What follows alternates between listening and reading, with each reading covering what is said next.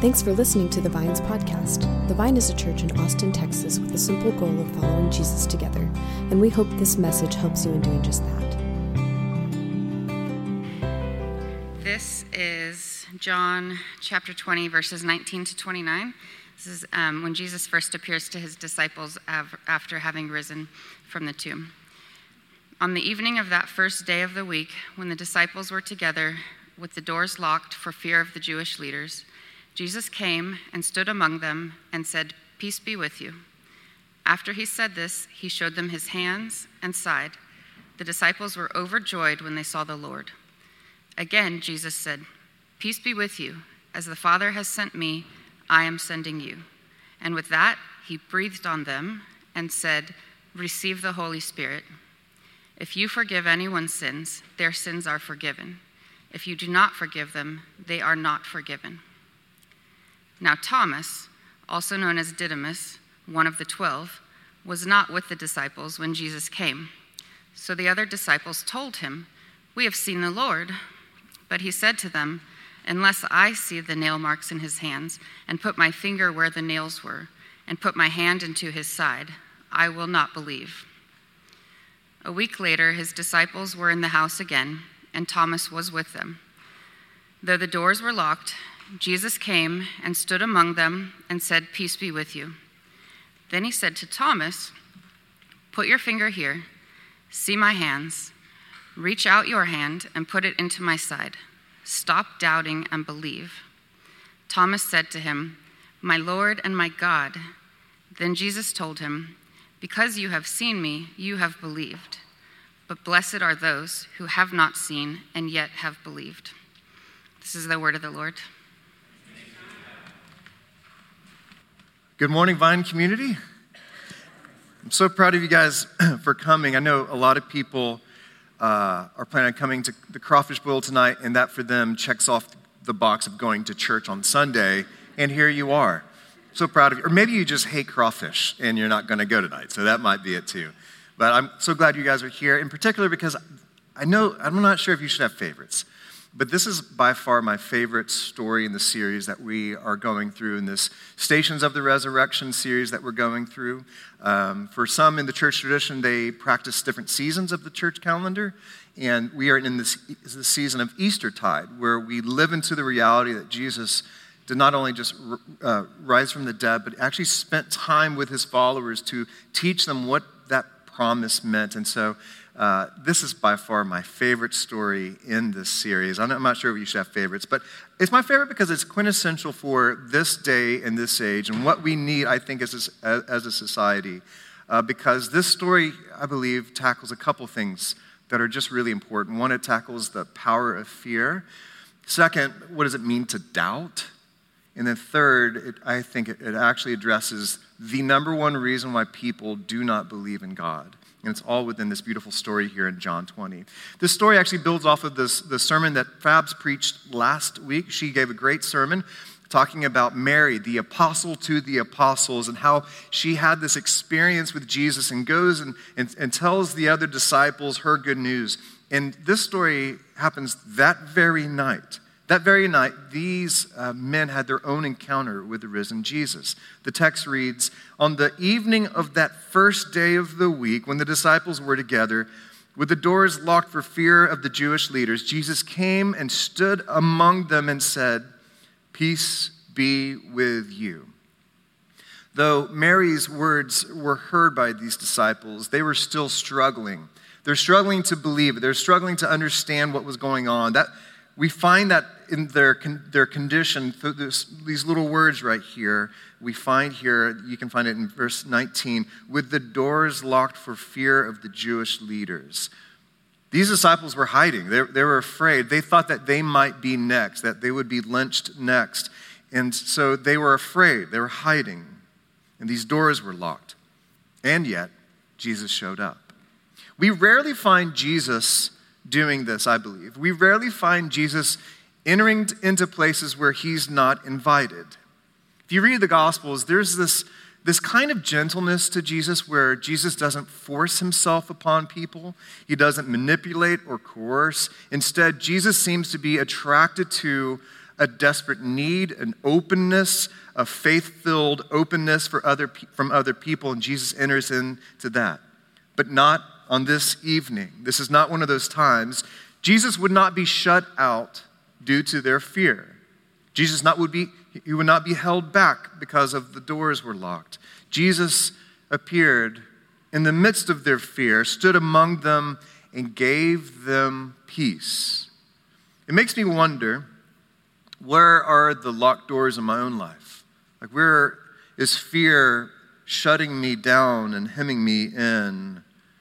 I know for many of us, the reality of anxiety and fear is just this constant drip in our life. And there's places within our own being that perhaps we can, we just know it's closed off to this world. And I, I am so heartened by this story, by Jesus showing up uninvited in the midst of fear. This makes me think, makes me think so clearly Jesus will never be limited by our fear. Instead, Jesus will show up. This story shares how Jesus is uniquely present with those who know the feeling of anxiety, of confusion, of chaos, and fear. And what does Jesus do? Verse 21 Jesus said, Peace be with you. As the Father has sent me, I am sending you. And with that, Jesus breathed on them and said, Receive the Holy Spirit.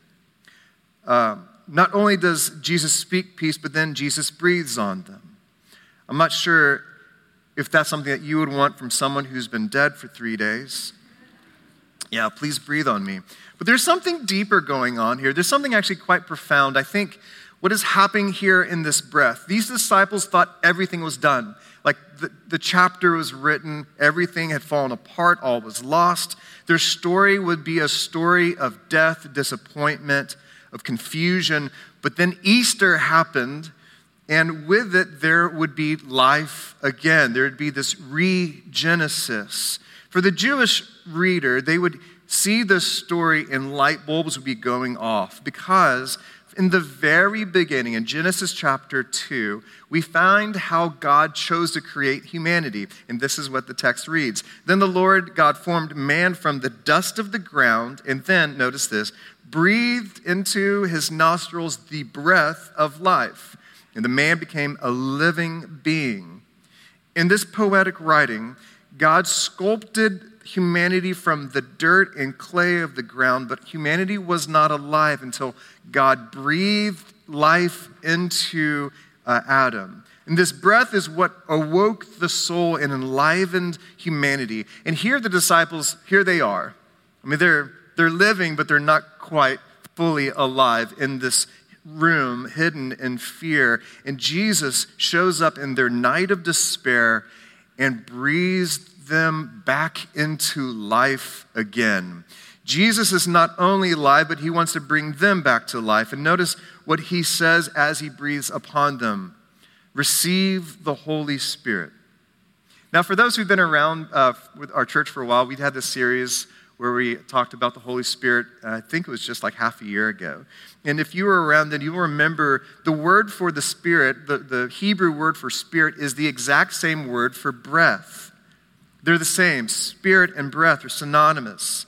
The Spirit is the breath of God that we are learning to breathe in this life as a follower of Jesus, it means that we are learning to breathe again. And what makes this incredible is that what we now are learning, what science is teaching us about our neurobiology, about everything that happens through the power of breath, we now know how important it is the way in which we breathe.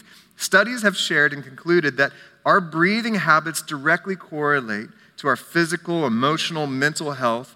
Biochemists are now discovering that deep breathing creates and initiates brain development, boosts the immune system, regulates emotions, and strengthens the body. A line from our series that has stayed with me is this It is difficult to control the mind and change the body, but we can change how we breathe, and that does both. And I'm reading this story in John chapter 20, and these disciples needed all of that. These disciples needed to have some sort of anchor for their emotions. They needed some sort of mental clarity. They needed to get back in their bodies and feel again. And so here Jesus is saying, breathe the spirit of peace. It's here, it's in your midst. Breathe in the spirit of the resurrected Jesus. Allow it to transform you from the inside out. This story is teaching us that the spirit that brought the Savior back from death can meet all of people in rooms locked in fear. That includes you and me today. That the spirit of peace can be breathed upon us if we can learn to take it in, to allow it to fill us. And all of this, all of this took place because Jesus showed up. He was physically present with them, like flesh and blood. He was, he was there. And this seems really important for the early Christians to make, make obvious is that Jesus wasn't just like a Casper ghost floating around and like appearing oddly, but Jesus was actually flesh and blood. He was actually tangible, he was tactile. Jesus' resurrection was an embodied resurrection. Have you ever noticed, if you look at these different stories or stations of the resurrection, have you ever noticed how there's a physicality to Jesus? Like you, we find Jesus hungry. We find Jesus asking for a meal. Last week, Mary was clinging, physically clinging to Jesus. Jesus broke bread in Emmaus. And here in Jerusalem, G- Jesus is showing up with his wounds. For me, this deepens the, in the values, the work that we've done on, on embodied spirituality. Because the outcome of the resurrection is not just to get out of the body. It's not like a way of escaping the shell that we call ourselves or our body. What we find here in the resurrection, what we find here with the resurrected Jesus, is there's a display of a transformation through our physicality, through our physical bodies. And what we will see in this story is that Jesus' embodied experience is so, it's, it's the avenue in which transformation took place through his breath, through his words, through his wounds. All of it is how people were transformed. What an incredible moment. In verse 20, after Jesus said this, he showed them his hands and his side. The disciples were overjoyed when they saw the Lord. This is why I love this, this uh, illustration that Scott Erickson he created because what you see here, for me, what I see here is this process of transformation. We see this process of transformation. And for me, it's not only like the light and dark in it, but it's also the smallness of the clenched fear that we experience and how there's an enlivening, there's an enlarging that takes place, not only just to be open, but also to have enough stillness to allow peace to rest upon us. Isn't that beautiful? In the station, we can see this motion from fear to immense joy, to incredible joy, and how that changed everything. Can you imagine being in the room for that moment? Can you imagine like being in the room and seeing that take place? Now, can you imagine missing out on it? This is where we enter the story of Thomas. Where was Thomas? He went out to the store real quick to buy a couple things, came back, and he missed it, right? Something like that. I hate, I absolutely hate missing out on things. I have like severe FOMO. It drives my life, it drives my calendar, it drives my wife insane. I want to be there just in case it happens. Uh, last weekend, I had an experience of this. I spent three days canoeing the Rio Grande River through Big Bend. And every night we would sleep underneath the stars. We had like we would be really smart and we would just sleep on an inflatable mattress on the rocks in the middle of the Rio Grande River. And my least favorite part of the trip was laying, in the, laying underneath the stars, hoping to catch a shooting star. And I can't tell you how many times this happened, where I would talk to someone, I'd learn, lean over, and someone would say, Oh my God, did you see that? Like over and over again. And after a while, I was like, Are y'all messing with me? Like, is, are you guys coordinating this? You're waiting for me to look away? I hate missing out on things. It's an awful feeling. And Thomas missed out on the thing like the thing, the big thing, the thing that changed everything. And so, this is what we find in this story in verse 25. So the other disciples told Thomas, We've seen the Lord. But then Thomas said to them, Unless I see the nail marks in his hands, I put my finger where the nails were, and put my hand in his side, I will not believe. And with that, Thomas is forever known as Thomas the Doubter. Does anyone dislike that name? Like, give the guy a break, you know? Let's be a little gentle with this man. I mean, poor guy missed it. Wouldn't you be on the same boat? Like, wouldn't you be like, uh, not there yet? I'm not just going to take your word for it. Because imagine Thomas's emotions, like emotional severe whiplash. He went in from like walking in with Jesus on Palm Sunday, things are happening, we're going into power, I'm his right hand man, maybe Secretary of the State, and then all of a sudden, Jesus is arrested, he's publicly and violently lynched, humiliated, he becomes a corpse, put in a tomb, and everything falls apart. And Thomas is there locked in despair and sadness, does not know what happens. But then all of a sudden, Easter takes place. And all around Thomas, not to him, but all around him, Jesus starts popping up in other people's life to say, no, no reason to have despair anymore. I'm here, let's celebrate things. And Thomas is reluctant. And Thomas here isn't saying, he's not saying like it's a crock of lies, I don't believe it, y'all are stupid, it's foolish, no way it happened. Instead, he's saying, I just need to see what y'all saw. Like, I, I just wasn't in the room.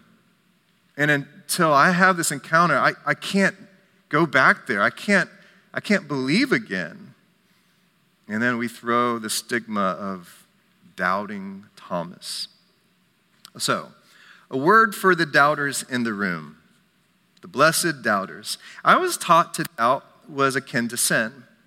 I really was. Like doubting, uh, like people who doubt, it was like a sign of faithfulness or a hardening of the heart or blindness due to your sin somewhere in your life. You know you've done something wrong, and so the, you know, the curtain of faith has now been closed, and here you are with doubt. So repent, turn back, believe harder, pray more, study more, fake it until you make it. Like all those things, the solution was just believe or try harder. I actually think that doubt can be a faithful and a necessary step to our faith. A picture for me of doubt that I have, that I have held, is doubt is like a wrestling match with God. We have a biblical story where Jacob wrestled with God. He grappled with God when his life was about to go upside down. He spent an evening and he wrestled with God. And that sounds like combative, but you know the awkwardness of wrestling? Like it's intimate, like you are in each other's business you are tactile, you're like touching, you are intimate, you are there with each other. And Jacob grappled with God, and his life would be forever changed. He even received a new name. A new name, does anyone know what the name of Jacob received? Israel. Israel, like this name that now the people, the Hebrew nation, will be forever known as, is this name Israel, which literally means one who has wrestled with God.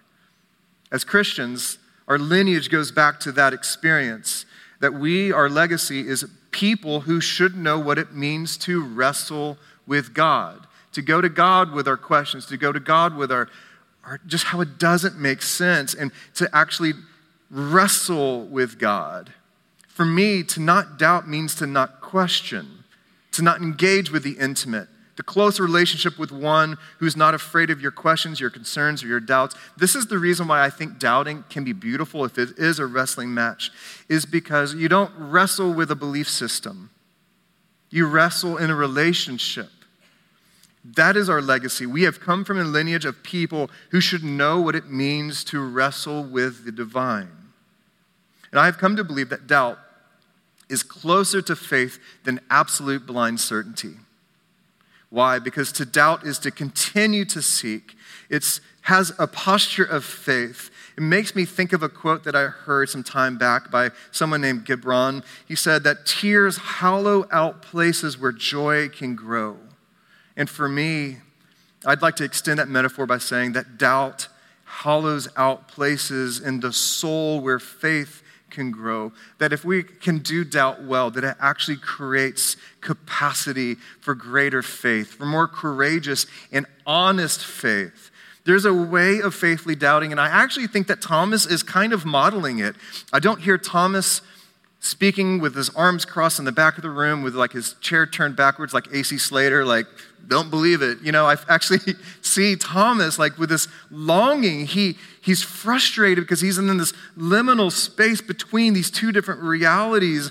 He's been between pain and confusion and frustration, and he wants to believe again, but a story from other people aren't going to cut it.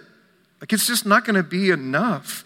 That he needs to experience something firsthand. He's like, I wasn't there, I wasn't in the room, and he needs to encounter it. I actually think this can be instructive for us walking in seasons of doubt in our life that Thomas is not given over to cynicism, he's not closed off. As we read in this story, this is a week after, the second half of this story, this station is a week after that station. And Thomas is still in the room. He's still hanging out with these guys who are probably like buzzing off of the excitement of seeing Jesus. And Thomas is, he's still there. He hasn't left. He just remains unconvinced. But he remains present. He's open. And this is where I think many of us get lost in doubt is that we grow cold, we grow hard, we develop a negative framework of seeing life and faith in other, other people who believe, and it closes us off to the ability to remain tender, to seek, to ask, to explore open heartedly. And in our seasons of questions, we need to be open, open to God, open to doubt our doubts. That's why I think I personally would like to rename Thomas Thomas the Seeker. Agreed? Second? Motion? Okay, let's do it. All right forever called Thomas the seeker. Um, but notice how, okay, so this is what Thomas says. He says, I'm not going to believe. Until I touch, until I see, I'm not going to believe. Verse 26 A week later, notice that a week later, his disciples were in the house again, and Thomas was with them, though the doors were locked. Jesus came and stood among them and said, Peace be with you. Jesus repeats the same interaction that he had the first time, this time with Thomas in the room. And so he has this moment with all of them, but then he like goes to Thomas. Like he actually draws close just to Thomas and he directs himself and his attention to Thomas. And then Jesus said in verse 27, Put your finger here. See my hands? Reach out your hand and put it my side. And then Jesus said, Stop doubting and believe. Now you might read this as Jesus shaming Thomas in front of everyone. Stop doubting and believe, right? But I don't see that. I actually see the opposite. Because the only way for Thomas to do what Jesus commanded, to touch these wounds of, that Jesus had, is that Jesus had to get proximate. He had to get close enough where Thomas could physically just reach out. He is right here, y'all. He is right here with Thomas. And in this closeness, that where Thomas could touch him and see the wounds and hear the nearness of that voice, it is in that closeness where Jesus says, eye to eye, stop doubting and believe. This is not from a distance. This is not as like an object lesson for everyone else. Don't be like Thomas. This is no, this is one on one. And right here, eye to eye, heart to heart, friend to friend, Jesus invites him to, to actually come to belief. This is to faithfully doubt is an act of intimacy, and I think that Jesus draws close to it. That's why I find this passage so comforting. That I love this illustration as well. I find this passage so comforting. And honestly, I also find it confusing because the resurrected Jesus obviously wasn't just floating around like a divine ghost, he was still embodied. But what confuses me is that Jesus' resurrected body is still wounded. It's still bearing the marks of violence, the marks of, of also his compassion. But Jesus is walking around wounded. What is up with that? A couple months ago, when we were exploring our series around embodied spirituality, our sermon around that, our staff was talking about the idea that has been popularized about the, uh, the body keeps the score. Y'all familiar with that? So whatever we experience with like emotions, mentally, spiritually, our bodies kind of, they soak it up and it will keep the score. And in that conversation, and that conversation we are having as a staff, Fabs commented, she kind of paused and was like, what does it mean that Jesus' resurrected body was still wounded, still holding the memory of being betrayed and afflicted and wounded. It's true, like Jesus didn't just ditch the scars when he came back. He didn't like come back, you know, porcelain and perfect or whatever. I mean, he was Middle Eastern, not porcelain, my bad. But you know what I'm saying? Like, he's not like imperfect. Uh, Jesus didn't ditch that. Instead, he kept the scars. His body kept the score of violence, betrayal, and toxic religion. It's hard for me to explain, but I've actually come to find great uh, healing in that reality that the wounds of Jesus are cr- crucial to answer a lot of the pain and confusion, especially the doubt that we hold. Because I think the greatest, the greatest reason why people are held back from believing in any God is the problem that theologians call theodicy. It's a, theodicy is a word that we maybe have never heard, but we have bumped up against in our life over and over again. It's the belief that, all right, God is all powerful and God is all loving, and yet in this world, there's so much suffering and pain, there's so much uh, just chaotic violence in our world. And how can we reconcile the fact that we believe that God is all powerful and all loving, while today there's earthquakes or tornadoes killing masses or malaria or shells lobbed over borders, and God is all powerful, and yet there's children dying with bloated stomachs, and yet God is all loving. Like we feel that, right? We understand that reality and the difficulty of theodicy. And many people come to believe that God cannot be both all powerful and all loving. Maybe God is all powerful, but it's not loving, so it's not doing much. Or God is all loving, but can't really do anything. God's not all powerful. We can choose one, or we can choose neither, but we can't choose both. We see that on the global level. We can see that when we see the headlines, but we also, I know we butt up against it in our own personal lives. When we experience our own suffering in our own lives, and all of a sudden, this becomes a difficult thing. For me, it came to a head years ago, uh, driving home from a fundraiser. Uh, my brother in law was killed by an 18 wheeler who hydroplaned. And that was that. Maybe three seconds earlier, he would have been fine. Three seconds later, he would have made it home. And it would have been a different story. And permission to be honest? Permission?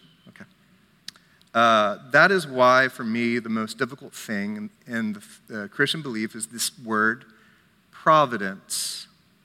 I struggle with that word, providence. This idea that God is uh, fully in control, control of every detail of our lives. I know there's times where I find that very comforting, but when your husband doesn't make it home for date night and you hear about a bad accident on the highway next to you, and you realize you're never going to hear his laugh again, providence uh, can do some damage. It can scatter a lot of doubt. It can kind of pull the bottom row of the house of cards of your faith, and it takes on a different meaning. Jen and I heard about Clay's death when we were on a bucket list trip to Italy, y'all. We were halfway through our trip. We were driving down from the middle of the Tuscany area down to Rome and turned on the phone and had like 30 text messages, all apologizing, feeling uh, condolences and that kind of thing. We heard the news. And it was a long drive to Rome, and uh, we were stuck there for 24 hours to get out, to fly out. And I remember checking into the room, and Jen had to go do something. It was the first time for me I was alone. And I remember the feeling the need to pray, and also like the absolute zero desire to pray because I was just so stinking angry. And uh, so I fell to my knees, and I didn't, I didn't want to talk to God. And I didn't have the words. And so I just remember being on my knees and just doing this. Just silent, just doing this, going, All right, you're getting all of it.